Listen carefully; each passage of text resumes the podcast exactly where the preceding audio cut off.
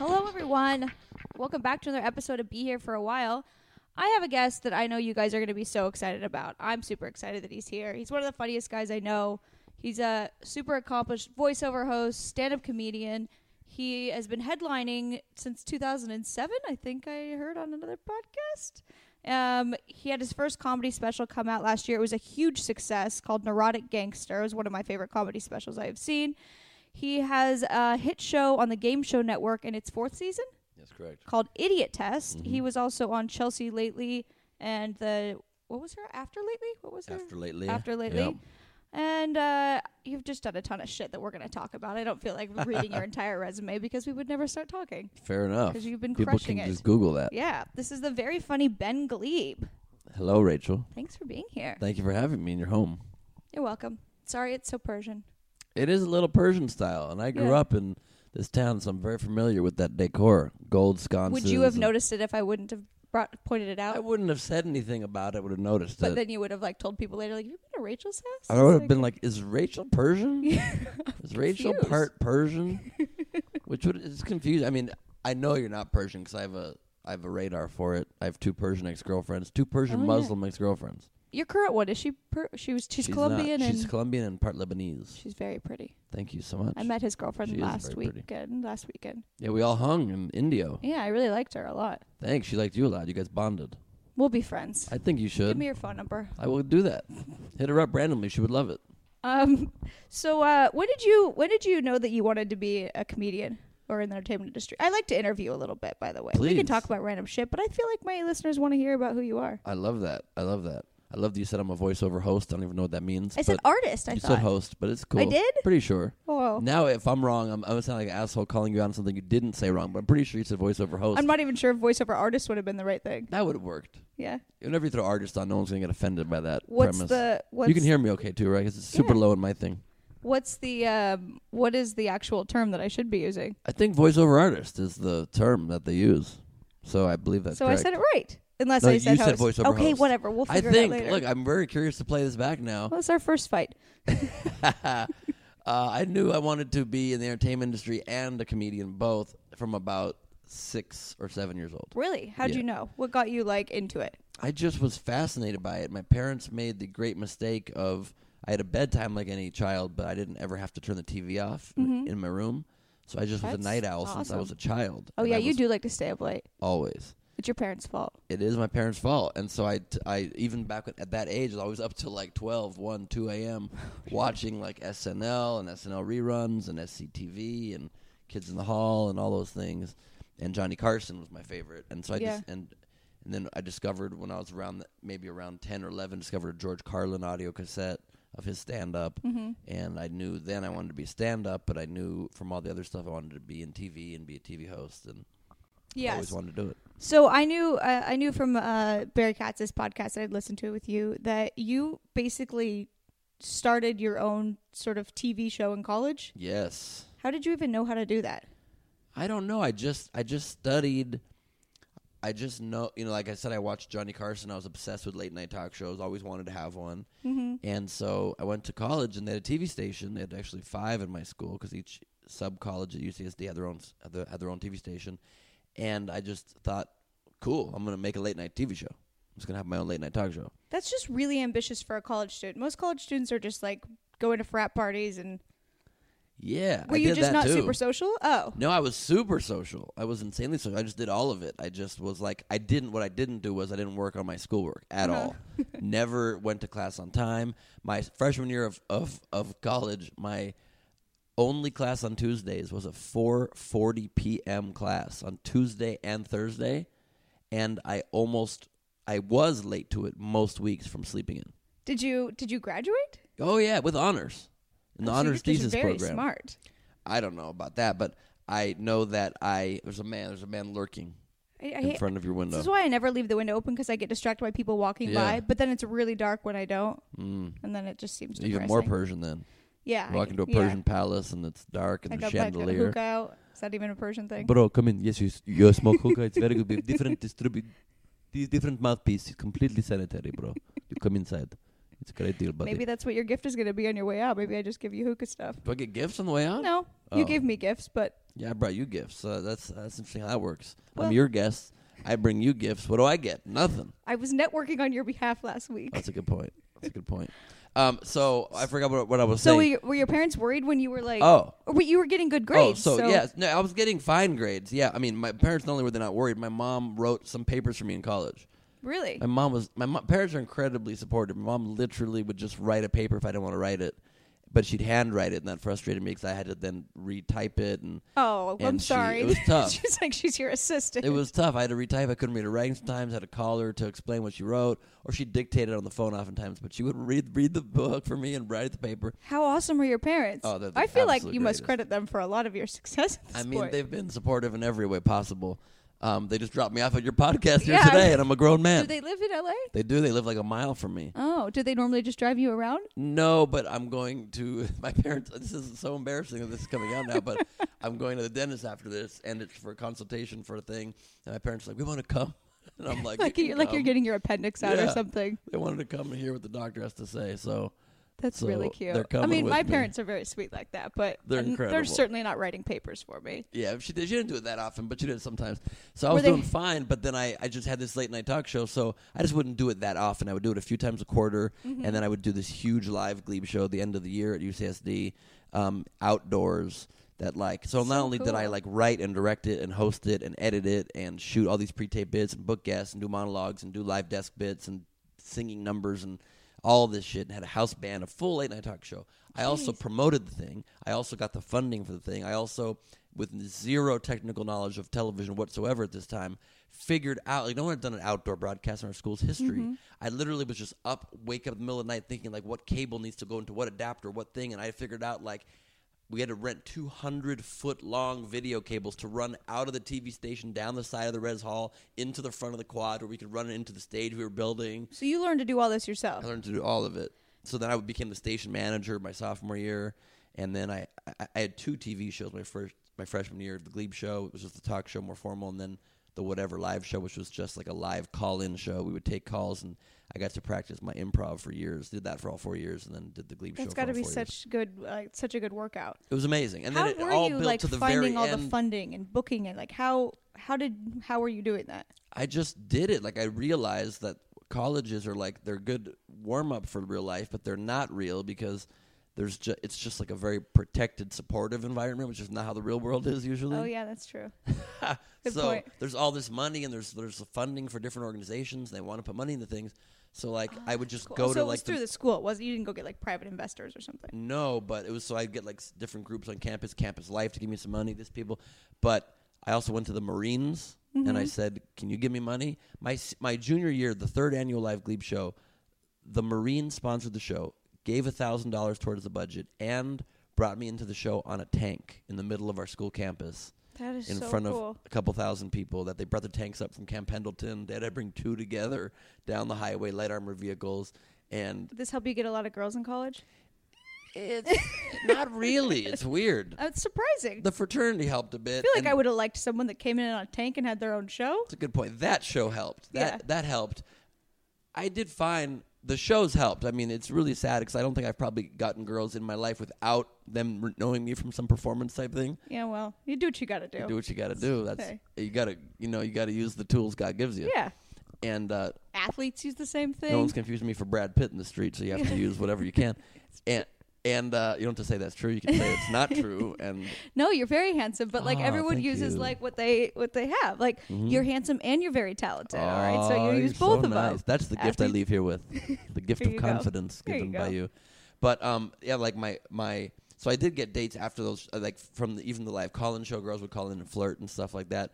I just didn't have like the best. I was in love with this girl for many years that went sour and never really panned out, and it was a waste of my focus and time. So I probably didn't Oh, focus on other girls as much as I should have. But my senior year, my fourth annual live Glebe show, there were three thousand students in the crowd. Carmen Oh. Electra was my guest. It was a how'd fifteen you book thousand dollar Carmen budget. Electra? I just figured all this shit out. I'm like, I, I, I got a fifteen thousand dollar budget, knowing I wanted to give ten of that thousand to the guest, and so I just started calling, cold calling Hollywood agencies, and Scott Mantell, who was the head of the student Uh-huh. body, he was the student body president, I believe, or if not, he was in charge of the funding for a lot of the shows.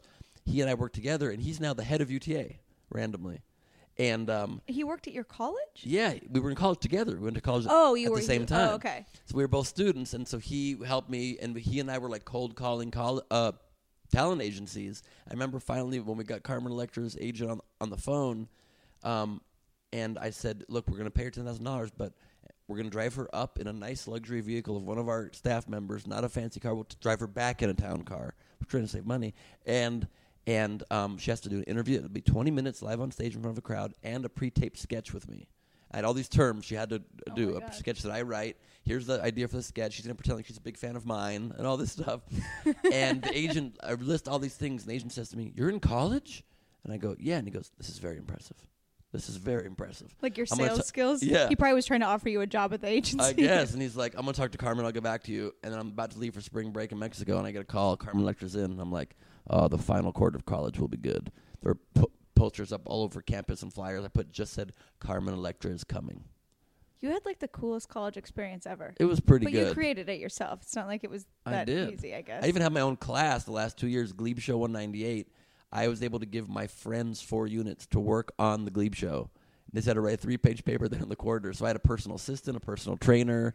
I had friends literally just running errands, whatever I needed to get done. And I didn't realize you were like this impressive. oh, that's very sweet. Thank you. And that was my honors thesis was about the show I did in college, what I learned from it, and I called it ta- called it the Glebe Show, taking a real life dream to the reality of Hollywood, and like could I make it in Hollywood after I made it in the microcosm of UCSD? It's amazing.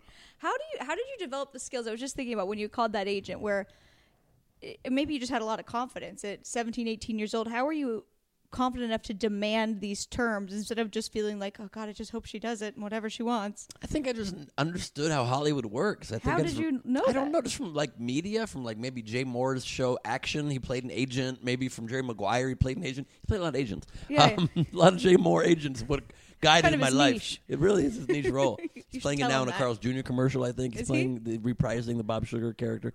That's hilarious. Um, I just understood how the business worked. I realized you had to like kind of hold your ground and state your terms, be confident, and and uh, I also knew that just in general, the basic economic concept: you're paying somebody ten thousand dollars, you can ask for a couple things. Yeah.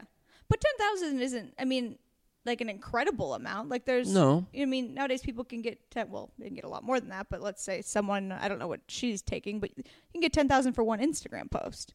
yeah, I And really you're not having need to, you like, to put me in travel. contact with more of your of your connections because I'm not getting paid a dollar for my Instagram posts. I do it all for the love of the game, so Yeah, that's incredible. But um, I, mean, guess I'm that's tr- not, but I have Right. friends that do. Yeah. That's incredible. I mean, they probably have way more followers than both of us, but um, oh, I don't know what yours are. I don't know. it's not the amount that warrants ten thousand dollars a post. I assure you that. I'm doing like mini movies on my Instagram story, like every other day, like narrative storylines, out of the box creative things, just for free. Putting most of my creative focus into it these days. I've really gone downhill from organizing a show for thousands of people to like, Making a let me just take five-second my video. phone and make five second videos of me playing the kazoo like a fucking asshole. I've made a video with you at your house before. Mm-hmm. I think Remember me what it and was? Jack le- yeah, we were in the pool, and oh yes. you were uh, trying to get. I think you were trying to get us to watch you just do things. Yes, yes, yes. See, Yeah. I thought that would be funny to play an idiot guy who needs attention. So I'm in my own pool at my house, and there are all these hot girls in my pool, and I'm like, "Hey, hey, watch, watch!" And I'm just like doing like s- underwater swimming. Yeah. Or like grabbing treasures funny. under the water, and I pop up, and I'm like, and I told you guys to be like act really annoyed and unimpressed with with, with me, Yeah. and you did that really well, too effectively perhaps. Well, it's not that impressive. and then and then half of it was on your I think Instagram, half of it was on Jacqueline's, and half of it was on mine. But on mine, people hopefully get that I'm being an idiot. Yeah. But on yours, I realized subsequently, I just si- asked them to put a video on theirs that makes it look like I'm an idiot and an no, asshole. it's funny. Do you think your people got it, or do you Yes, of think they course. realized Yeah. they didn't think I actually was trying to get the attention? You're like, oh my god, I gotta No. film this. No. Okay, thank I don't Oh, God. think so. Thank God. It's no. It There's nothing seemed like worse a than getting bit. getting your performance art didn't- confused for being a loser. There's- Yeah, no, no, no. Those are different it things. seemed like a bit. It didn't seem like we were just at a random pool, like making fun of some dude. Okay, good. And I wouldn't do that anyways. this is why I retired. Part of why I finally retired my eggnog thing What's that I would do at the improv every year because people don't. When you try to be Andy Kaufman, Yeah, the problem with Andy Kaufman, like I love him. He's such a true artist to Yeah. the end. People never knew if he was kidding or not, yeah. so it doesn't actually help your career because Yeah. people just think you're crazy. I, I I I think like that kind of humor is brilliant, but it is confusing. I feel like comics love it because we know that he's, but I think half no of one the does audience it. just doesn't isn't getting it. Right, and like nothing shocks us, so that shocks us, and you Yeah. get to see that. So Wait, I've- what was your eggnog? for bit? every year for 10 years at the improv around christmas on the comedy juice show i would teach the audience how to make a proper eggnog and it would entail me getting beyond plastered on stage like an, an unhealthy very dangerous amount of alcohol i would consume and i would bring props and i would throw shit at the audience i get very angry and belligerent i would run the light by about 40 minutes i'd stay on stage for about an hour and every time and just i'd have special guests come cameo in it i'd ron jeremy play beautiful piano I music think one this sounds time. really fun. Oh, it was so fun. Jeff Ross and Craig Robinson cameoed one time. Did they think that? Did the audience just think you were having like a breakdown or something? That's the problem. Is like people that got it came and like loved it and like were the diehard fans of it, and it's part of what made this like amazing Esquire article that they wrote about me years ago. Um, That's pr- a pretty cool. Esquire wrote an article about you. That's awesome. They called me one of the next big things in comedy. It was pretty insane. That's amazing. Um, it was for their website, and the list of of six people was bananas. Who was And- it? Oh my, it's so ridiculous that I was in this company. It was the first time that I felt like so beyond validated. I was like, oh man, maybe I really have like established myself to some degree where I can like stick around for a while. The other five on the list of the next comics who could be the next big thing in comedy was David Cross, Aziz Ansari, Dimitri Martin, Flight of the Concords, and Patton Oswalt. That's incredible. I know the list because it's in my bio. And it's also you framed it and put I it. on framed here. it. Yep, I have it on a pillowcase embroidered. It's the one you sleep on. it is. But so and randomly I ran into that guy. Now we're friends. We became friends like like about a year ago on a boat. I was performing on the Summit at Sea boat. And I was a Wait, the guy that cruise- wrote the article? Yeah, I'm at the bar in the boat, and there's this really nice guy with a beard next to me. Smiles at me, and he goes, "Ben Glebe." I go, "Hey." He goes, "I'm Jeff Miller." I go, "Who's that?" He goes, "The guy that wrote ten years ago this Esquire article about you." And I'm like, "No shit." And he's like, "I wrote this article with the other five guys who are like more established and like guys." Yeah. And then my my editor's like, "We need you to discover somebody who you think could be the next one to fit in with those guys." Yeah. And he- he'd gone on my eggnog thing for like three years in a row and loved it and loved my stand up. That's so he chose awesome. me for it. So the eggnog thing was I effective. guess it was in that one little way. Also, it seems like Jeff Miller was maybe looking for you to say thank you to him, I just threw a drink in his face and I said, "You've changed me." yeah, no, I love but not the you're guy. friends with him. Gave him a huge hug. Yeah, we're totally buddies. He has a show right now that just debuted called Trip Testers on, I On- think Travel Channel or something like that. So he's uh, just in look front of the Trip camera now. Testers. Yeah, he's in front of the camera first time. He uh, goes on vacations and reviews them. That's really cool. Um, but uh, yeah, so the eggnog thing though, eventually, like a lot of people, like my last one ended. And a lot of them are on YouTube. You can see them. Mm-hmm. Just search Glebe and eggnog or Glebe drunk, Glebe plastered. I think that's what I'm gonna do right when you leave. it's pretty fun. There's a lot of them on there. Some of them from like different angles. People will kind of bootleg videos. And um, last one ended with me breaking a martini glass on my head. And Did it I mean- cut your head? listen, it was not ple- it was not pleasant. The head bleeds a lot. Did it bleed? No, it's a thin, a wisp. It's a pretty wispy glass. Okay. It's a thin, you know, tortilla chip esque glass. Yeah, yeah. But still, It didn't I feel bleed. like I feel like they're probably not the like really fancy thin ones at the improv. I feel like they're probably the thick, janky ones though. It's just my Mhm. guess. yeah, I mean they're not investing in like delicate yeah, fine wear. That's but for you, sure. so you didn't hurt your head, No, it hurt. It hurt. but it didn't cut. It did not bleed. Oh, okay, well that's good. That's that's that's exciting. Yeah. So I retired it because I realized like I'm not in my 20s anymore, and I'm trying to like build a serious career, and I'm on the Today Show, and I talk politics, and I go on CNN, and I don't know Maybe that I you don't should. want someone to Google you and find that. yeah, and think is he also a, a raging alcoholic with a You're like, yes, but I would like to keep that private. exactly who publicly displays this for the world? so I decided 10 years was a good round number to end it on. That's good. I had a 10 shaved into my beard for that for that. Did for you that. actually? Oh, I did. That's awesome. Yeah, yeah. So I want to go back to when you okay. So you finished college at the height of uh, your Carmen Electra moment. Mm-hmm. You moved to LA like right after college. I spent the summer in San Diego. I wanted one last summer to enjoy, Yeah. not pursuing this incessant dream. So then you moved to LA. Did you have to have a side job, or did you, were- did you have like parents that kind of supported you? My parents helped me out a little bit, but I definitely had side jobs. I never have had a real job, which is weird. But I, Mm-hmm. I, di- haven't either. really Nope, never worked in an office. we I never I did work in I No one worked in my family PR actually office. has. Uh-huh. really wow that's unusual. Um, Well, actually, I, I've had internships in offices, but I wasn't getting paid for them. What do your parents do? My my parents own a logging company. Like, Really? yeah, and then my si- uh, my sister owns a dance studio. So we've never worked for other people really. I've never known someone to own a logging company. Yeah, well, it's an Oregon thing. By the way, you know earlier when I said I couldn't hear myself, my ear was just not on my ear. Oh, okay. The side that has my Yeah, I was voice like- was in my I was ear. like looking to turn it up, and I was I like, no, completely we're hear already myself loud. okay. It's very weird. I'm sorry about that, but um, logging is pretty cool. Yeah, we you have replant great the wooden trees. things. Just so you know. Oh, you do? What do you mean Yeah. replant the trees? so they cut them down and then they replant them. It's like tree farming almost. I just hate like saying it and having people be like, "Oh my You're god, you're killing the deforesting the environment." world. yeah. It- you so need you replant them. You take Yeah. what just like a stump and you put it in the ground and it starts a new tree again. Well, I don't. No, I Take think the it's probably a roots. seed. I don't think my dad's actively replanting. They probably have a company that does it. But yes, for every tree they cut down, they have to replant one. That's really for everyone. That's a beautiful story. Yeah, that's They nice. should, if they planted should make a two for poem about it. everyone, then they'd be actually improving the world. Have you thought about that? well, there might not be enough room for it. Like you can't have two trees on top of each other, then that maybe not be usable trees because then they would rot. And then I they're don't think bad. anybody sit on top of each other. Firstly, secondly, well, just if the Uh, forest is already spaced out in the proper way. yeah, I don't know that I've ever heard the issue being like there's not enough room for the trees we want to Have plant. you been to Oregon? oh, in Oregon, Yeah. you can not across state lines with this repurposing program. You Well, oh, well, I mean, no, because the company is based out of Oregon. can't just send a guy with a s- with a satchel of seeds, a little Johnny Appleseed character. Well, they and should have be him cross doing the that. Border. They should just be planting trees everywhere. Yeah, There's a lot of land. Maybe it's not really like a good place for trees to grow, though. Who knows? people plant trees in my name every year for Christmas. Supposedly, I get a card saying you've had a tree planted for you in Israel. Like, and I'm what a like, great gift. is that true? yeah. Did they really actually follow through with that? I'd almost rather you have a you Or is this a name paper star company after me. for real? Yeah. Yeah. on a paper card. Yeah. They've sent that to me in the mail. We've Yeah. planted a tree. I think it's a scam. It might be very likely a scam.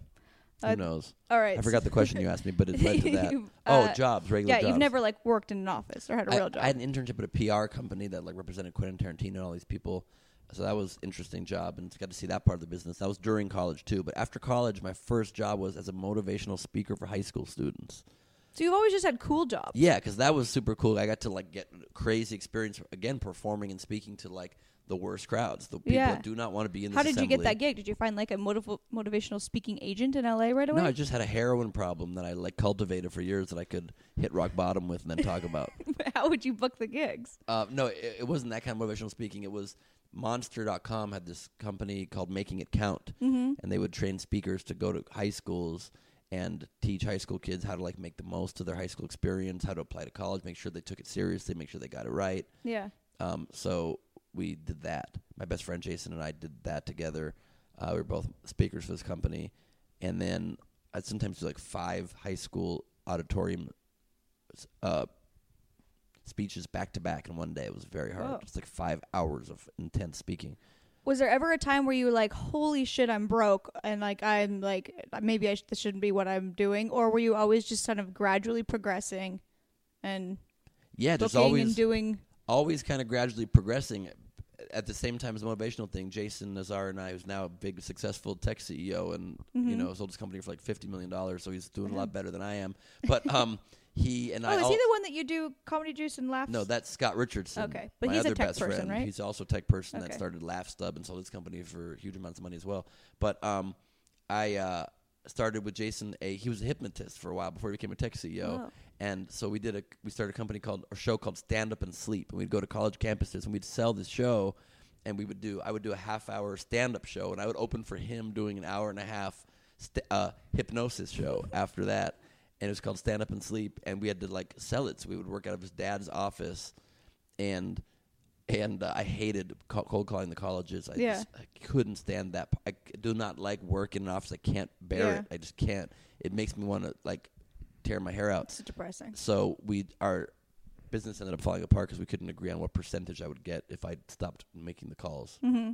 Even in general, at first, I was not even making 50-50. I was making like I think maybe thirty or twenty seven percent, just because my show was l- shorter. Oh, I'm like, okay, but you were still man, doing the same amount of work to Same get it amount on of there. work. I'm like, yeah. what is that about? But he's a savvy businessman, as you can see. He now runs companies, so Yeah. he knew what he was doing. How old were you We're still when best you friends. booked your first uh, TV gig?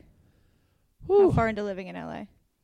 So, one little more detail that adds into how it gets there is um, Mm-hmm. I also then with Scott, the other guy that you just mentioned, started producing College Night, the Laugh Factory, Uh-huh. on Tuesday nights. It was Glebe's College Comedy, then became College Night. How old were you then? This was 23, 24. Pretty young. And, um, and we we're doing it every week. That's what became Comedy Juice. Oh, okay. And so I, And is that around when you started doing stand up, or were you already doing stand up in college? I was not doing stand up in college. I'd done it once or twice, Uh-huh. but plus monologues of my talk show.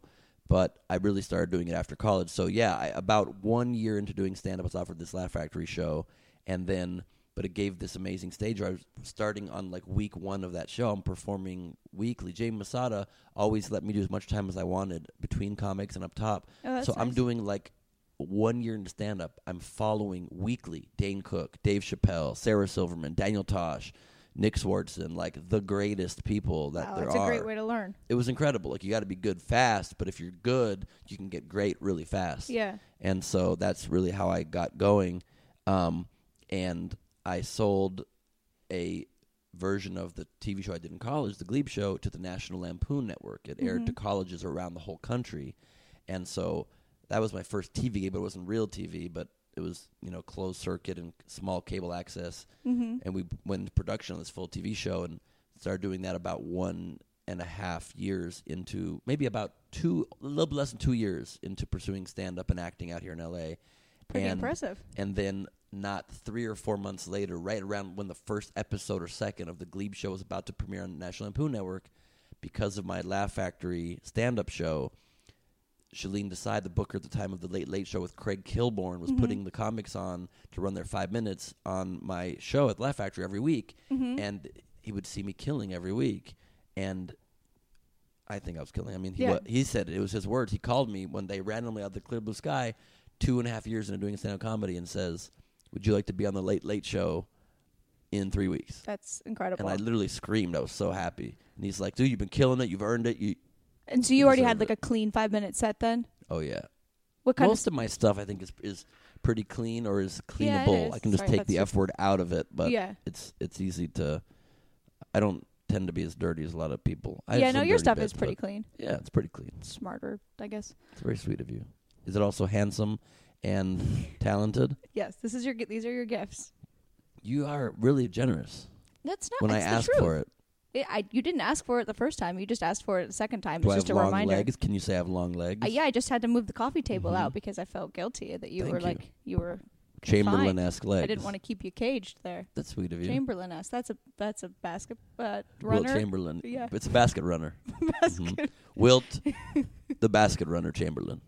That's exactly right. Which what is he? He's a basketball player, Okay, that's what I legendary, thought, but all also right. like. But very then when I long thought legs. of legs, I was like, is he a runner? he's the guy that was supposed to have slept with ten thousand women or whatever, hundred thousand women, whatever number he Oh, claimed it was. Jesus. Ten thousand, I think it was. Did he did he get any serious diseases? I don't like think he Magic did. Johnson? Oh, No, I don't That's think not he fair. did. Magic didn't brag about that many women. It's true, but at least Magic's HIV is like he has like magic AIDS. Yeah, he's it's fine. Magical AIDS. oh yeah, he's all set. His AIDS just improved his entrepreneurial skills. I wonder if I wonder if he has a hard time like finding people to sleep with him. Probably not. Probably not. But who would really do that? But it's also well, there's like, Uh, who would they, really? but they say there's no amount of detectable HIV in his body anymore. That's pretty crazy. And if you use a condom on or he top might of just that, be saying that so he can still sleep with girls. he put that into the press. Yeah, it might hired just a be a good publicist to PR plant move. that. Yeah, I don't know. I played basketball with Magic Johnson one time. Wow.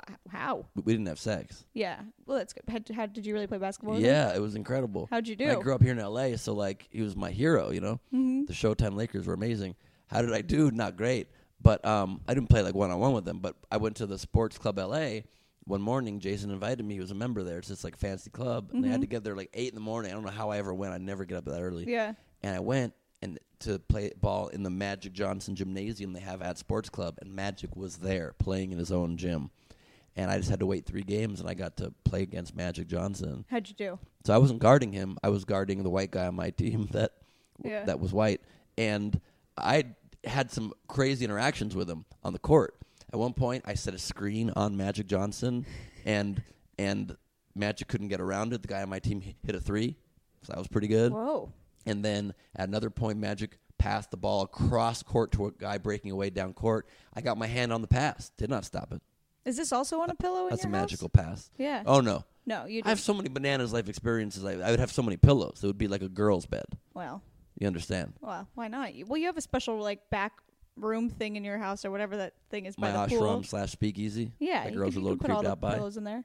Yeah, that's true. I mean, are they creeped out by? I don't know. They like to joke that it's Yeah. like a rape den or something, and I feel like that's not a funny topic. Yeah, it's That's what not- I believe. Yeah, But the girls like to say it. If a girl says it, it's okay. yeah. and and uh, and at one point, then the guy on my team was guarding Magic, who was backing the ball down from the top of the key. Mm-hmm. This was the craziest moment in the world. And um, the guy on my team goes in to try to steal the ball from Magic, try to be all bold, and Magic turns in under it, and so now he's open, completely open from a little bit less than the top of the key, about to go up and put a shot up. And he's coming from low because he had to go under to maneuver the guy. And I'm standing right there under the basket. And I have a clear chance to block Magic Johnson because he's coming from really down low. And I just run and I fucking jump and I smash the ball. Boom! Out of Magic's hands. The ball flies out of the court. I block him clean as fuck. He goes, foul. It's a foul. And I go, bullshit, Magic. That's a bullshit foul. I'm so pissed. And Magic's like, son, son, calm down. It was already a foul. I called foul when your boy tried to steal me. You didn't hear me. Because you, And you were so excited about your big moment. Yeah, so he was just fucking around. The play was dead, and he's just like going bloop, like he's throwing like piece of trash into a wastebasket, and I go boom, and I reject Magic's fucking He wasn't even trying at fuck that around, point. not even in the game's moment. Is he sounds pretty funny? But it still felt great. yeah, to even if block- it wasn't totally reject your real. hero? Oh Yeah, my But it God. wasn't totally real. I mean, I still don't know if really what he's saying is true or if he was saying that to, to, to, to save face. He was turning around, the play was still moving. He went up with a shot, and I blocked it. I mean, he claims the play was dead. I'd like to give him the benefit of the doubt because otherwise your dreams would die with your heroes. But All right, that's true. but a big part of me believes it was in in play. How are you doing on time with your parents, the Lyft driver? Speaking of Lyft, Lyft is by far my favorite ride sharing app that I use because Lyft believes that being a ride sharing driver should be fun. If you're having a good time, so are the passengers. And truly, Lyft drivers are so much more fun and engaging and interesting than other ride sharing apps. Um, the great thing about them is only Lyft offers in app tipping. So when you drive for Lyft, you keep 100% of your tips. And drivers have been paid over $150 million in tips since the feature was introduced. That's insane. Also, Express Pay lets drivers get paid almost instantly instead of waiting weeks. Lyft also has even taken the guesswork out of pickups. The new AMP device uses color coding to help passengers find their drivers. You can also earn hundreds of dollars a week plus tips. So if you want to make more money, drive more. It's never been easier to give yourself a raise. It's a simple formula. Happy drivers means happy passengers. Maybe that's why 9 out of 10 Lyft rides get a perfect 5-star rating. I think you guys should all sign up if you have some extra time or you want to make some extra money to be Lyft drivers. So join the ride sharing company that believes in treating its people bet- better. So go to lyft.com slash be here today and you can get a $500 new driver bonus. That's insane. That's lyft.com slash be here. Again, lyft.com slash be here. That's L Y F T dot com slash be here. This is a limited time only, guys. Terms apply. So sign up for your $500 new driver bonus today. You were on the late night or the late late show. Yep. That was okay. So that was your first TV appearance. Two years into a doing week stand after my up. twenty fifth birthday. That's huge. Yep. Did all the other comics hate you for getting success so early? Uh no, people was- to my face were very nice. I don't know Yeah. if it's true. I mean, I did have. I remember one. Everybody was very nice. I remember Gene Pompa said to me after that set, he's like, "It was a great set, man. Um, it took Ellen four years to find her voice." I don't know what he meant. Like I haven't found my voice yet, or something, or maybe he meant I found it early. I can't remember. That's really weird. Gene's a very nice man. Maybe he meant Yeah, I he found is. it early. He's nice. Yeah. Maybe he meant I found it early. And then and then um, did you book Chelsea lately from from there? I knew Chelsea a little bit from just stand up. Yeah. You know, before she ever had any of her e shows, um, we would just do some gigs together. I think I booked her on Comedy Juice a couple times, and we had one time like socially gone out drinking in like a large group. I think she actually had a little bit of a crush on my friend Scott, mm-hmm. and or thought he was good looking or something. And um, then randomly at one day I get called in because Chelsea was about to have this show called Chelsea Lately, and and I guess she asked to bring me in to audition to be her announcer for the show, Mike Rock's job. That w- that wasn't on camera. Correct. Okay. Mm-hmm. Just a voiceover gig, and I, I guess because I have a weird voice, and I'm a, uh, I'm a voiceover host. I don't know if you're aware of that. And I know you were voice of the sloth at Ice Age, which is huge. this is true. This is true. One of the sloths. Marshall. Is that how you bought your Sips. house? No, it's not how I bought my house. Oh. That was not a huge amount of money, really. I played Marshall the Sloth, Sid's younger brother. Okay. It's only a few lines in Ice Age Continental Drift, which was until Frozen came along and fucked us. It was the number one animated movie of all time It's internationally. pretty cool. Now we're number two. All right. Well, not a bad place to It's be. not bad, but Frozen's just I have a s- I have a I have a Frozen spot in my heart for them. Yeah. I never I won't see it. I I, haven't refuse seen to it watch either. All right, and now I'm Fuck really not it. going to. No, never watch gonna- it. yeah. Stand firm with Uh, me. yeah. Rise up. Yeah, yeah. yeah. I we got your back. rise up. Are you a singer too? Yeah, I'm gonna Uh, sing a little. All right. I do a lot of some kazoo work. I do some singing, and uh, so I went into audition to do the voiceover, and I was asking like a friend that was working there, somebody I knew, what is the show? They're like, we're gonna have panel every day, like people talking about pop culture things, and I'm like, I'd love to do that panel, and they said I'd love for you to do that as well, Oh, and I had that's different. Manager at the time, and I told him this, and he didn't call for like several months. Very strangely, Cool. He didn't 'cause- call you. didn't call Chelsea lately Oh. for several months to get me on. I could have been on from day one, and he just Why didn't did he call. not I do don't that? know. I don't know why. Did you fire him after you found that out? No, he fired me a couple about a year or so after that for some strange reason. Weird. Um, I wanted him to start doing things for me, and he wasn't into that idea. And so Oh, he took me yeah. to lunch and dropped me. Oh, It was the f- it was the first time we'd had lunch was when he dropped me. It was it was re- interesting, but he's a good man. We're still friendly when we see each other. interesting. And um, another legendary manager, but I'm not gonna say his name. Anyway, the point is, Okay, I don't need to talk shit about anybody. He was great. He did. you can good things tell for me after too. the podcast. Sure, he did good things for me too, but just that one ball might have been dropped Yeah. and um, and uh, so they finally he finally called and they said we'd love to have him on. So like three or four months into the run on Chelsea lately, I went on. My first episode was with I think Doug Benson and Lonnie Love, Mm-hmm. and it just went really well. And they asked me back two months later, and then a month later, and then I was on consistently every four or five weeks for the next seven years. And then at the end of the run, the last few years, I was on like every like three weeks, That's awesome. like three to four weeks. I did like over 105 appearances or something Is that did that help you get like a lot of your followers? big time. That was, you know, Chelsea. I'll be forever grateful because she and Michael Cox as well Mm-hmm. for putting me on all those times. But Chelsea, you know, thanks to her believing in me and loving what I did on that show, and also being able to use me as a punching bag as well. um, it, ga- it made me a known person. It was the first Yeah. time that I was really like Did you get stopped on the street and stuff? Oh after that? yeah, I mean, I would I would get recognized fairly often s- f- from about a year into that show Wow. on onward. I'd already had a show on NBC. I was the, one of the leads in this hidden camera primetime series that Ashton Kutcher produced called The Real Wedding Crashers. Uh huh. The cast was Steve Byrne, who I just hung out with last night at Corey Feldman's concert That's cool. that Chris Porter organized. Steve Byrne, Gareth Reynolds, Catherine Reitman, and Desi Lydic was now on The Daily Show Oh, and we would crash real life weddings. It was a primetime NBC hour long show, but it was canceled very quickly and it was not a huge success. So Chelsea is the first show that was a hit that I was a part of, and it really changed things and gave me a name in this business. did you go in when you were doing Chelsea with like was it pre-written jokes or was it? It was a combination of both. We would get the topic sent to us. I think I might have been talking into my can for the last minute. I Sorry, don't know it's if all that's right. true. Um, I'm not- I confused my can and my microphone. I'm I'm a professional. Yeah, you are. Yeah. Could- Well, I made you get up before like 4 p.m. I feel like That's a it. good point. Yeah, 1:30 might have been a little early a for little you. early for me. Yeah. Could- Well, it's, what it actually is, I had a big audition this morning for a pilot, and I I I should have never been up that early. I mean, okay, so it this was worked out horrendous. for me that you had to get up early anyways. It did. Can you say I have nice hands? Mm, Hmm, They seem average. I okay, don't know. it's fine. And I bend I'm my just nails a jealous little of people with nice hands because mine were ugly to begin with, and now that now half of one doesn't work. So bit. Yeah, but your hands are very nice. they, no, they're not. They're just They're average. fine. Yeah, they're not like I mean they're not like I my wouldn't best. say it's your feature. best feature. Yeah, no. I mean but we your all know hands what my are best fine. feature is. It's Your face. yeah. Mhm.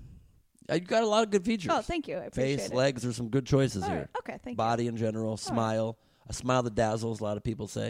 you. No one said that to me. A lot of people say it behind your back. I don't think so. Second you leave, they're like, her smile It really hasn't- dazzled up that room. I I'm Find that hiding out very in- hard to in- believe. In twenty speakeasies. yeah, and I apparently have you see gone to that these. dame? She was dazzled. Oh, you, you on the way out. Yeah. You were drunk. You didn't know it.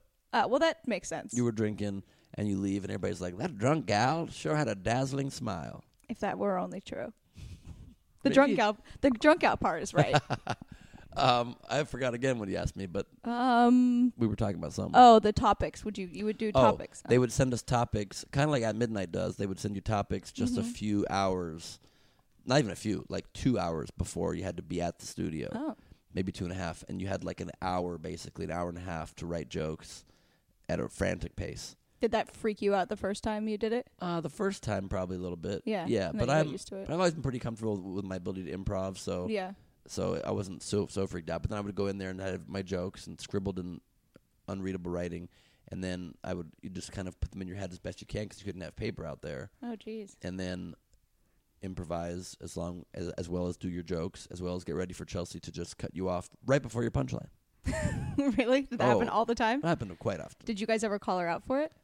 I did call her out for it, uh, towards the end of the run. Yeah. She's a pretty intimidating force. yeah. towards the end of the run, she and I became good friends, and I was able to like throw things back at her because we were like actual human friends. Yeah. But like in the beginning, she's always very friendly and very nice and very sweet, but but she's an intense person. She has Yeah. this like very like I'm a, I'm I have my persona. and I'm out here to be fucking hilarious and Yeah. to be myself, and I'm not here to be polite. That's for sure. She's not yeah. on and camera. If, she's and not if it's her show, it's It's her like, show. yeah, if she feels like Of she can have a course. better punchline by cutting you off, then. Hundred percent. That's Yeah. what she should do. That's what the, what the, the brand was built on. I mean, Yeah. of course you should do that. I, I loved it. People always would, would ask me like, you know, why does she hate you so much? Why does she make fun of you? I'm like, I love when she does that. Like, I grew up watching Johnny Carson and David Letterman, loving when like Charles Grodin would go on and they he would Mm-hmm. like fight with Dave. Yeah, that, I like that I kind of thing. love that thing, Yeah. that kind of thing. I always wanted exactly that. I think it's like a comedy team between those 2 So Mm-hmm. I think part of why Chelsea kept having me back is I just played off of her giving me shit really well and made it enhance the comedy because you can tell I wasn't hurt. I was playing Yeah. it in like a semi hurt kind of fun way, and I, I was happy to be her foil, you know. Yeah. Um, but it would she definitely would cut you off before punchlines a lot, and then towards the end of the run, I remember one time I was at her house and I was like, Chelsea, question, you know, how you give a lot of shit on the on the round table. Would you mind if I threw it back at you sometimes? And she goes, Whoever said you couldn't? And I was like, Well, when you're walking down the hall with your like bravado and you're like ignoring people in the hallways because you're getting in your zone before the show, it's sort of Feels that maybe Gives you're not the someone you idea- want to, like, fuck with. Exactly. Yeah. And she's like, feel free to throw it at me. And so I started doing that a little bit more towards the end, and that was really fun. I bet that was. It was somewhat very validating. Do you feel like you would have maybe had even more followers off of off of that if social media was more popular then? Because that seems like but something it that was people- pretty popular. I mean, How It long was- ago was that? it just ended two and a half years ago. Oh, really? Yeah. God, I Chelsea have to Lately- just do not have a good concept of time. Oh no, for like mo for like, I think Chelsea got on Twitter maybe like two two years into the seven year run, and then in almost instantly she had like four million followers. Oh, Mm-hmm. Jesus. So this was in the era of, era of Oh. social media. Like, yeah, there was one time. yeah, I guess So I my just thought numbers it was should like have been bigger, but some reason that show didn't translate amazingly to numbers. It did for the guys that were like on the cast, for the girls and guys that were on the cast and worked there every day and were on the Mm-hmm. show like a couple times a week. Mhm. Their numbers were better, but I was on you know on the round table every three or four weeks. Yeah. Um, it was a little bit less, but it was still amazing. Chelsea still, you know, I remember w- one time I I met Susan Sarandon at Chelsea lately, and we had this like fun bond over ping pong, and she invited me to the opening of her ping pong thing, and and She had a um, ping pong thing? she's a big ping pong impresario. What's that? What's you don't an know impresario? about? She's like a big ping pong mogul. Oh, I did not know that. Oh yeah, she loves ping pong, and she started these ping pong clubs around the country. That's so random. So random. They're in it New makes York her so and much Chicago. cooler. She also and goes to St. Louis. Burning Man, I- right? Yeah, Yeah. She's really the coolest. Yeah. and we had this like fun connection and she invited me and we ended up talking for like two and a half hours at her premiere i thought she just invited me to be nice and then she was like excited to see me there i'm sitting next to her we had a flirtation going i believe Yeah, I was like, did you almost date Susan Sarandon? oh we had like a legit vibe going i think i mean we were definitely you hooked Up flirting with Susan Sarandon. and so Oh, you just Chelsea- You, you almost half winked at me there. You No, I did definitely not hooked up wink. with No, no. Susan Sarandon. chelsea showed up i did not chelsea showed Fine. up at the party and um and she was dating some animal trainer guy at the time and i'm there with susan sarandon and chelsea looks at me from across the party and she goes really ben really? And then she joins us and like for 15 minutes then left.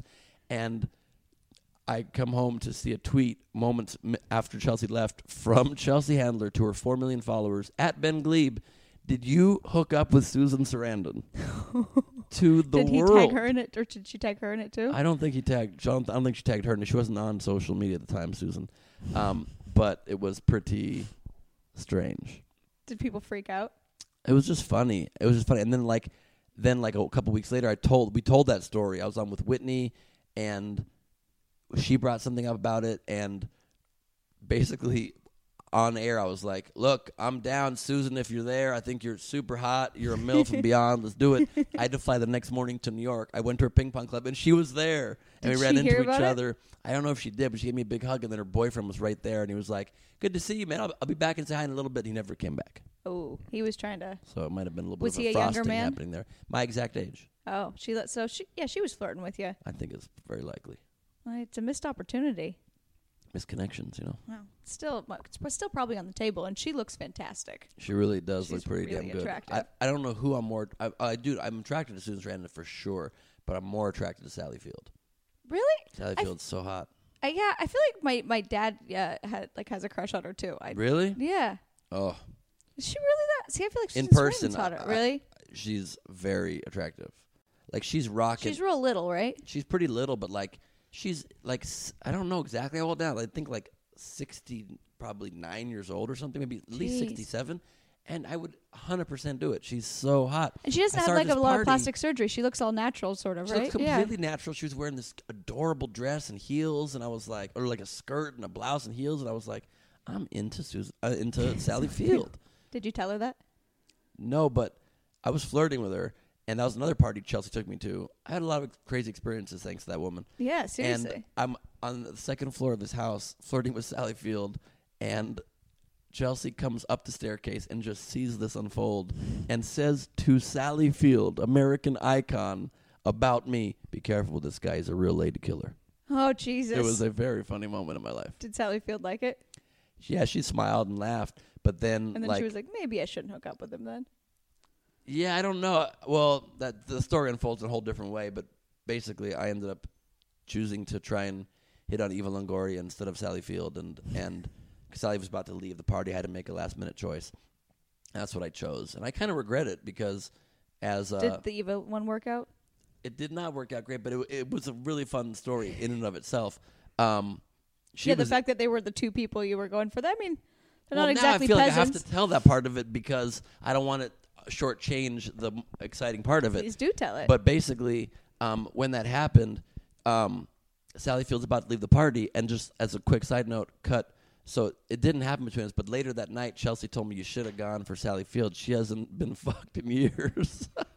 she or- would have been b- a bigger shoe in. Damn in it! a while, she said. Maybe Damn I think it. she said in a while. I don't want to. I don't want to cast aspersions on Sally Field's social life. You need to go find her and meet up And with her again. Chelsea might have just been making that up, but the point is, I made a made a mistake. But then, like six months later, I was at the Oscars, and I went up to Sally Field at the Governor's Ball afterwards. I was very, very drunk, mm-hmm. and it's open bar all during the Oscars, so Yeah. I got Why really drunk. wouldn't you get drunk? You- Yeah. You have to. I was very plastered. I mean, so drunk. I was walking into the Governor's Ball right along. I looked to my left, and right next to me, an inch from my face is Steven Spielberg, and I literally say to him, "I'm sorry, I haven't been able to do your movies, bro. I've been really busy."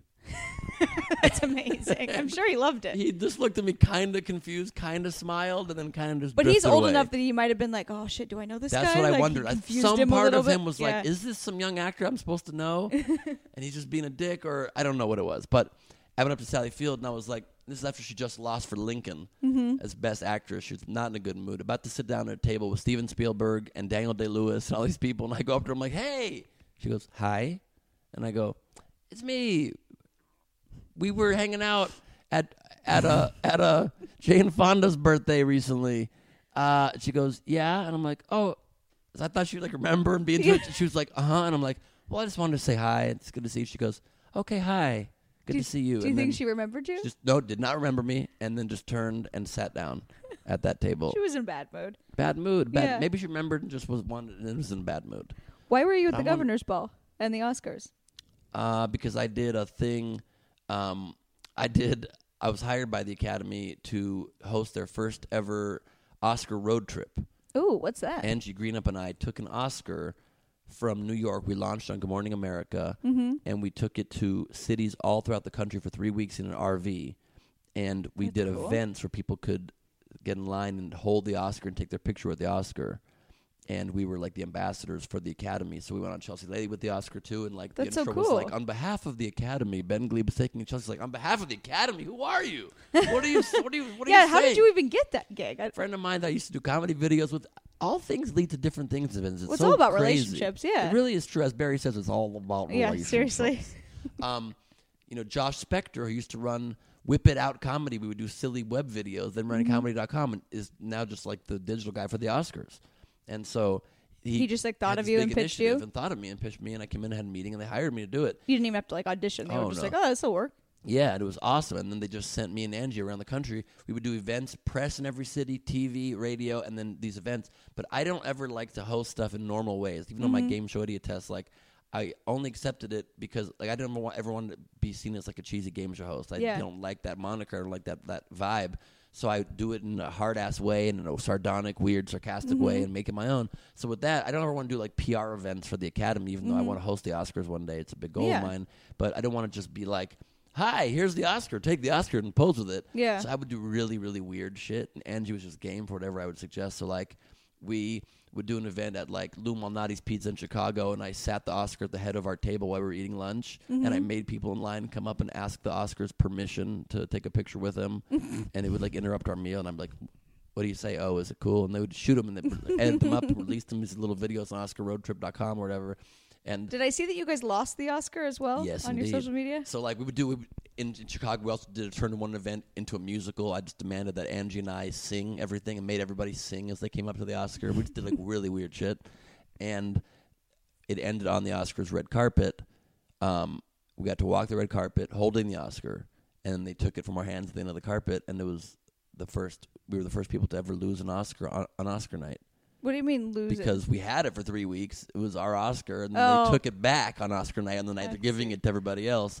And we were the only ones in history until La La Land got the Oscar ripped from their Damn it. paws. I thought you meant you like lost it on this road trip. Like you Oh guys no, no, misplaced no! it. I meant revoked. Yeah, got Straight it. revoked. Got it. It was a bummer. It's a very heavy. People always say it's heavy. It's very heavy. How many pounds? It's probably twenty five pounds. Whoa. It's like it's at least twenty pounds. It's very. It's like gold. Is it solid gold? We went to No, the it factory where can't they be make it. No, solid it's, no, it's gold. not solid gold, but it's just a very heavy metal, and it's plated in beautiful gold. Wow, I that's saw them crazy. getting made. I have my own Oscar uh, placard that says Best Actor.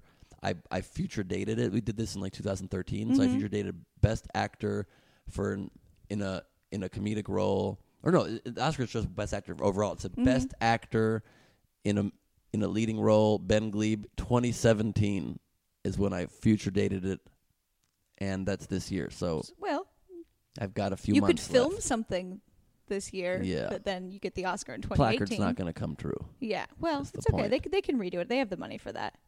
Yeah, they really can do that. Yeah. They- Did you want to be an actor uh, initially, or was it just sort of like something that fell into place after you were doing stand up and Yeah, I no, I did. I always have loved acting. I always wanted to do all of that. I wanted to be Mm-hmm. a stand up and a host and an actor. Mm-hmm. And I've, I was a theater minor in college, and I studied acting for many years afterwards, along with being in improv troops, and along with like I was I was in the Empty Stage Theater improv troupe with Felicia Day and Kristen Wiig actually back Mm-hmm. That's cool. before she was ever even like known for m- anything.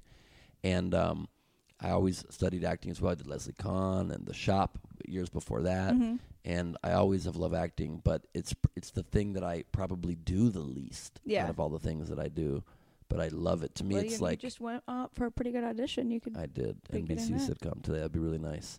It, it- it's the thing that I love the most. It's the most challenging to me, and it's the most it's the most ensemble thing that I do. Mm-hmm. And I love the idea of just servicing the story of somebody else and just going and just performing your piece of it. It's Yeah. really fun.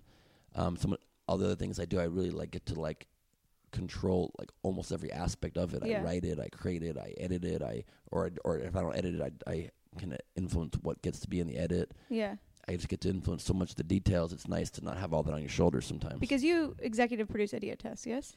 yeah, I'm one of the executive producers. It was your idea, It right? was not my idea. oh, it was not okay. No, I wish that it were. Money would be even. so they even came nicer. to you and like and and Yeah. offered you the Game Show Network had put me on their air a few times over the years, and um, for what?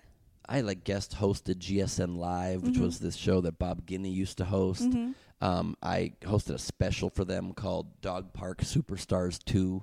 Okay, that's I think Owen interesting. Benjamin, Owen Benjamin guest uh, or hosted the first one Mm-hmm. with with Laura Nativo, and I hosted the second one with her, and um, and at a taping of Mind of a Man, this short-lived game show, really cool game show that Mm-hmm. D. Ray Davis hosted. They got us drunk during that taping. It was the first episode again with Lonnie Love.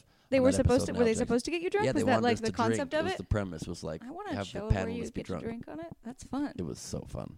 And while I'm drunk in the hallway between like acts of the show, one of the heads of the network, one of the VPs said to me, uh, Barry Nugent says to me, You know, Ben, we're looking to find a show for you. Mm-hmm. I just thought it was like Hollywood BS talk. And then like a couple weeks later, they called and said, This is the show we think would be a great fit for you. And you weren't like hundred percent in. You wanted to like. True. I, in fact, originally turned down. I said I would host this conference room run through. They wanted me just to run through the game and see if it was a good fit. Mm-hmm. and I said yes, and I forgot the date, and I booked a vacation for this girl I was dating in, in Mhm. New York to go to New York on a rare vacation that I don't often take. What? And Oh, you do not vacation that I often? just work all the time, and I'm on the road for, for stand up so much. I don't take like f- proper vacations Well, often. you need to get away luggage next time you do travel. I really should. and you guys should get away luggage too. It is seriously the nicest, most chic uh, luggage I have ever owned, and it is such good quality. So basically, what Away does is it uses high quality materials. We're offering a much lower price compared to other pa- other brands because they cut out the middleman and sell directly to you. You can choose from nine colors and four sizes. So the carry on, the bigger carry on, the medium, or the large for extended stays. Uh, it's super lightweight. You can carry it up and downstairs very easily. It also glides. It has a 360 degree spinner. Uh, so it just it's just so you know when you like have that luggage it's kind of clunky or the wheels will get caught. This never happens with a lay- away luggage. Um, the best part is both sizes of the carry-on have a USB charger, so you can charge all cell phones, tablets, e-readers, basically anything that is powered by a USB cord. I can't even tell you how many times this has like saved my life. My phone's always dead because I'm always on it, and I don't want to have to sit down on the floor next to an outlet in the airport. Like I can just plug my phone into my bag and it will charge. It will charge an iPhone up to 5 times. They also offer a lifetime warranty, so if it breaks or something happens, they'll replace it for you for life.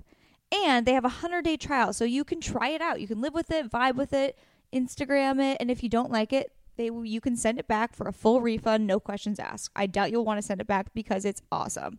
I it's seriously like the nicest luggage I own. Like I take it everywhere with me. I used to carry like all my stuff in like a bunch of like little bags and stuff. Like even if I'm just going away for the weekend, I I always bring my away luggage. It is my favorite. And I have a special offer for you guys. Um, for my listeners, you if you go to awaytravel.com slash be here and use the promo code be here during checkout, you will get $20 off. That's pretty awesome. So go to awaytravel.com slash be here and then use the promo code be here during checkout for $20 off. You guys, seriously, if you want to be chic, you should get this luggage. So you didn't even show up to your taping? So I, I had Or your the conference room run through. I'd said no, I can't do it. I'm going on this trip, and I turned it down. Like I'm just going to go on this trip. And then I was at Hanukkah dinner at my house with my family, and Eliza Schlesinger was she's a dear friend of mine, and she was there with us. And I all of a sudden like had a second thought about it, and I asked all of them like, "Do you guys think I'm making a mistake not flying back to L.A. for this run through?" And Eliza's like, "I'd go back." yeah. And when she said that, I'm like, 'Cause you I never gotta go know. back. Yeah. and she's her work ethic I really admire. So I called and I'm like, is it still available? And they're like, we already offered somebody else to do it. I'm sorry. And they're like, oh, wait, actually, I don't know if he said yes yet. Let me see. We'll call you back. They call back in five minutes later. They're like, he hasn't said yes. It's yours. I flew back for 12 hours in the middle of my vacation, middle seat, red eye, horrible, didn't sleep. Went in, rocked this hour run through. Just Mhm. made it like flowed the game really well. I made it very funny. They were laughing hard for the hour, and they offered me. They picked up 40 episodes for our first season Whoa, out of a conference room run through. No pilot, nothing. that's crazy. It was pretty nuts. So It was you cool. like doing it now, Oh, I obviously. love it. No, so they brought it to me, and I just I just made it my own, and I love it so much. We have an amazing team of writers that create most of the tests. I also create a large amount of the tests, and I work on every single test. J. Chris Newberg is my only comedy writer other than myself on the show, and he Mhm. writes the vast majority of like the shell scripts. He's doing my podcast the next couple Oh, weeks. really? Yeah. he's he's amazing. Ask him about the show. He's he's really one of the most prolific comedy writers I've ever met. Wow, that's he awesome. is so great. The guy r- writes the vast majority of 65 episode season scripts in like m- just like water. He just flows incredible. jokes. Then we work on the scripts together, and I alter them and write some myself. But he is really great. That's for like the intros and outros of acts and the Mhm. top of show speech and the all that kind of stuff. But then all the interactions with the contestants, it's just Yeah. me improvising with them. So That's it's a crazy. little mix of all the things I like to do. All right, last two questions. Um, Please. what advice would you give someone who wants to move to LA and do what you do? I guess the main thing that I would tell them is, um, don't do it. I'm kidding. no, I, I, I sort of mean that, and I don't. Really? I don't mean it for real. I don't mean don't do it, but I mean just because you want to do it, kind of want to do it, don't do it. Like I was talking to somebody recently who was like, "I think I m- might want to start acting. I just love watching TV. I know I love watching TV. I'm like, oh, that's not a good that's enough not a reason. thing. So Yeah. the reason I say don't do it is like this town's full of rejection. Mm-hmm. So you need you're gonna have to have a lot of people that are like not gonna believe you're gonna be able to make it, Mm-hmm. and you need to be able to do it. Even though like when I said don't do it, I hope you thought like fuck that guy. Yeah. I definitely am gonna do you it have to be not deterred by the word no. big I time. always say that. You cannot affect. You has to be about the work and about just your enjoyment, and also you have to be willing to and, and able to put things in perspective. Well, where you are able to to not um, you got to be able to to not be bothered by the fact that your passion is going to become your work. Mm-hmm. It takes a lot of the fun out of it. Yeah. You c- so you have to hope and know you can still find the fun within it Yeah. if you can't, then you're gonna not like it and you're not gonna do good work. You need to be able to like make a business out of your passion and still love it. So it's hard because you have to take it seriously, and it Yeah. can't just be the whimsical thing. Oh, I like to Because sing in the eventually car. everything becomes work. If it's if you're gonna be good at it, Yeah. All right. So what's next for Ben Glebe? um, I've been on the Today Show for a couple years now. I'm still doing that about once a month. So I'm going to New York in That's abo- fun. about a week or so. I love seeing you on there. Thank you. It's really fun to do that. I'm writing a book. What's your That- book about? it is basically all my weird theories on life. I didn't really Mhm. get into many of them today, but just basically how you can like how most of the conventional wisdom in life is completely wrong and we Mhm. see things very differently than what the reality is for some reason. Yeah. We like love to delude ourselves as a society Yeah. and as a species. So it's just like my ways it's like it's a combination of like different ways to see the world and solutions for some of our like weird problems but also a lot of life hacks hmm It's stuff you talk about on your podcast, right? it's not even that much. Yes, some of it is paradigm shifts. and I Mm-hmm. talk about a lot of politics. in My podcast last week on Earth, and I cover how a lot of things happened during the last week on Earth, Mm-hmm. which is why it's called that. Um, It's pretty self-explanatory. Thank Yeah, you. I like it. I appreciate that, but um, I don't even cover i- that much of that stuff. It really is sort of different. It's Mm-hmm. just it's some of the things in my stand up about why gu- guys should be allowed to drink girly drinks. Mm-hmm. It's about just like looking at things differently. It's how to conquer the cold, how to control your body temperature in the cold. Oh, I like it's this. all these different kind of fun it's things. like kind of like a life manual sort of thing. yeah, but cool. hopefully funny. Well, uh, thank you so much for doing this, and tell my tell my listeners where they can they can find you. Tell them about your podcast, your social media handles. every week I summarize the world, mostly politics these days, but I'm going to be branching back out on Last Week on Earth. It's called Last Week on Earth with Ben Glebe on the Smodcast Network, iTunes, Stitcher, Google Play Store, whatever, SoundCloud. Um, at Ben Glebe, G L E I B, on everything. I'm on Twitter very actively, very constantly. Uh, Instagram, Instagram stories all the time.